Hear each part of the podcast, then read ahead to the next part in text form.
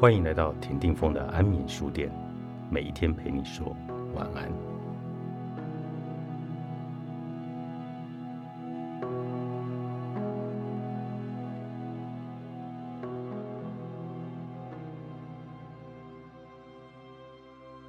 我是家中四个小孩的老幺，父母是奈及利亚人，几年前到了美国。父亲小时候住在奈及利亚，当时的他因为没钱上学，会坐在教室窗外，直到老师冲出来赶走他。他每天都出现在同一个地方，直到学校告知我要找一个方式送父亲去读书，他才不会一直干扰别人。父母找到方式上学了，却只够负担一套学校制服，所以父亲每天把制服拿在手中，光着身子走去教室。就是为了不要弄脏唯一的一套制服，如同你可能猜到的，教育成为家族的一切。父母为了在美国落脚，彼此分离十年。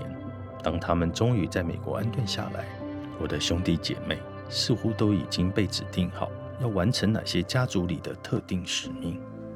我被分配要当上医学院的医生。父亲想要家族受到尊重，但事实上我根本不知道想做什么。只知道要让父亲引以为傲，不能让他失望。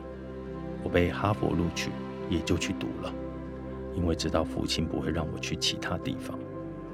在高中毕业舞会时，我才发现自己不会跳舞。上大学几个月后，朋友带我去一场由学生街舞社主办的霹雳舞比赛，当下我就发现我找到自我了。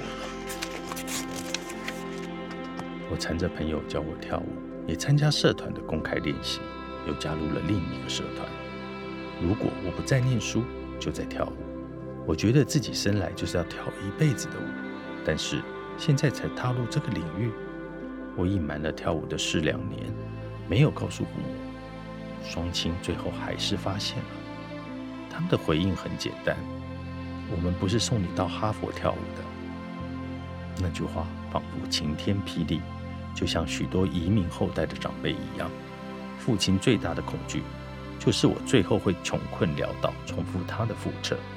在医疗保健领域的工作可以彻底免除他的恐惧，但跳舞相关的工作却不是。我知道父母绝对不会接受我成为舞者，也知道他们为了我牺牲多少，不想让他们失望。但是我也知道，找到人生中很重要的一部分，重要到不管他们说什么。我还是会去做，我不知道要怎么取舍，所以我跳舞也完成医学院预料的学业，但是直到要做出医学院的申请时，才坦诚无法走这一条路，于是临时改变主意，接了一份为期两年的工作，在波士顿的一家医院里研究 HIV 和艾滋病。我的工作朝九晚五，下班就会跑去跳舞。十分钟内就可以从医院进入舞蹈室的练习室，每晚都如此。我觉得每个人在某种程度上都可以跳舞，但就像其他的热情一样，和其他想要起跳的追求目标一样，你必须全心全意的投入。即使我读书读到凌晨两点，还是会休息一下，然后跳十五分钟的舞。每天都这么做，没有任何事可以阻碍我成为舞者。我开车长途旅行到波士顿和华盛顿特区，然后开始在几间舞蹈教室里教舞，担任几场比赛的评审，也举办了几场活动。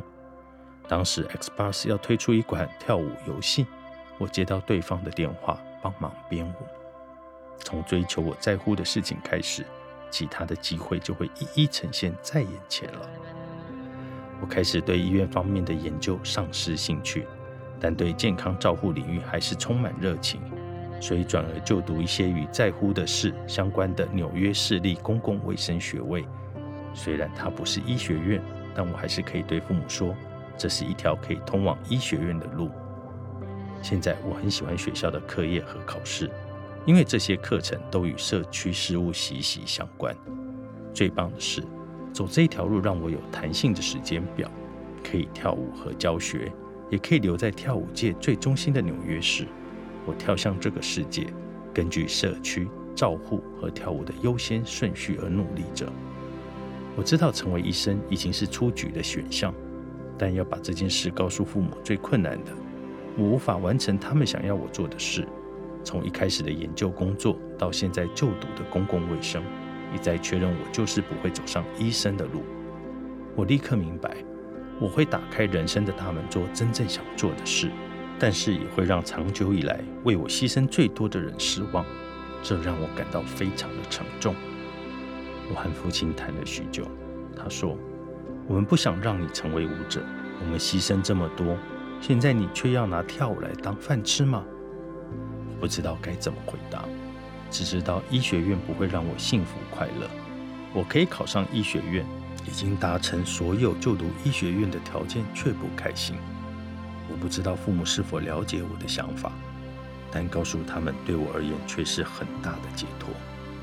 现在我知道自己有两个兴趣，但是不知道要怎么用可行的起跳加以实践。我知道跳舞让我产生共鸣，但也明白自己不想成为全职舞者。不想成为全职舞者，那为什么我现在在做这件事？我思考所有的答案，然后寻找方法，运用跳舞来为社区尽一份力。我开始在社区里张贴工作坊的讯息。我并不知道这些活动会带来什么结果，只是想让人们聚在一起跳舞，感受这个社区的喜悦，让人们了解我们。大概有五到七个月的时间，我都在举办工作坊。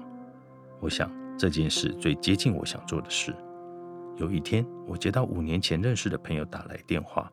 他在五年前交往的对象，刚好是十二年前在哈佛把我带进舞团，现在是大家一起来跳舞的计划负责人。这是一个非营利组织，目的是透过嘻哈舞蹈文化转变成都市青年的人生。他和我讨论接下来的活动可以怎么合作，然后给我一个小小的暗示：我们在找执行董事，我觉得你是适合的人选。我当场愣住了，因为这就是自己在等待的工作，结合对社区保健的兴趣和对跳舞的热情。挂断电话后，我久久无法回神。我来到人生的交叉路口，知道自己的舞蹈天分可以借此向外扩展，发挥重要的影响。我深信机会就是现在，全然相信世界上有一个需求，而我就是那个独一无二满足这个需求的人。我可以完成这个起跳，因为可以很明确指出，天生就是要做什么事。做好准备后，知道要什么时候起跳，就是很清楚明白的决定了。我终于了解最适合自己的起跳，用了两个城市，两个截然不同的计划和几年的时间后，终于明白了。现在我是组织里的职工，这其实是很辛苦的工作，因为没有任何事是有保障的，薪水、福利通通没有。每天早上我会说：“我们一定要成功，这样我才不用回去做不喜欢做的事，然后开始努力工作。”我以前非常害怕失败，因为从小受到的教育就是这一切都要做到最完美。任何一个移民大概都会告诉你，学校成绩拿到 B 是不行的。我以前真的很怕犯错，但是开始读一些传记后，我就问自己：还会发生什么最糟糕的事吗？看看我的状况，是时候冒险了。我已婚，但没有小孩，倒是有一只狗。妻子已经工作一段时间了，所以也有存款。我评估最坏的结果，唯一会受影响的就是自尊。我的自尊心可能会因为一切不成功而受到影响，但是对我所爱、亲近的人，并没有更长远的危害。没有比现在更适合的时间点来带领这个非营利组织了。最困难的是不要在乎别人怎么想。参加哈佛同学会时，我还是能感受到别人在意的眼光。他们问的永远都是“你现在在做什么？”然后大多数的答复是“我现在是律师，我是银行家，或是任何职业。”但是轮到我时，我说着自己对什么事有真正的热情，而人们会感受到你的热情。当我都已经准备好接受反对声浪时，迎面而来的却是接纳。无论你的起跳是什么，如果你用热情跟活力冲向那个目标，就没有人会阻止你。即使到了现在，父母还是不明白我到底在做什么，我为什么要这么做。但他们听到我说起这件事时，就知道我在走对的路上，或至少在走在自己的路上。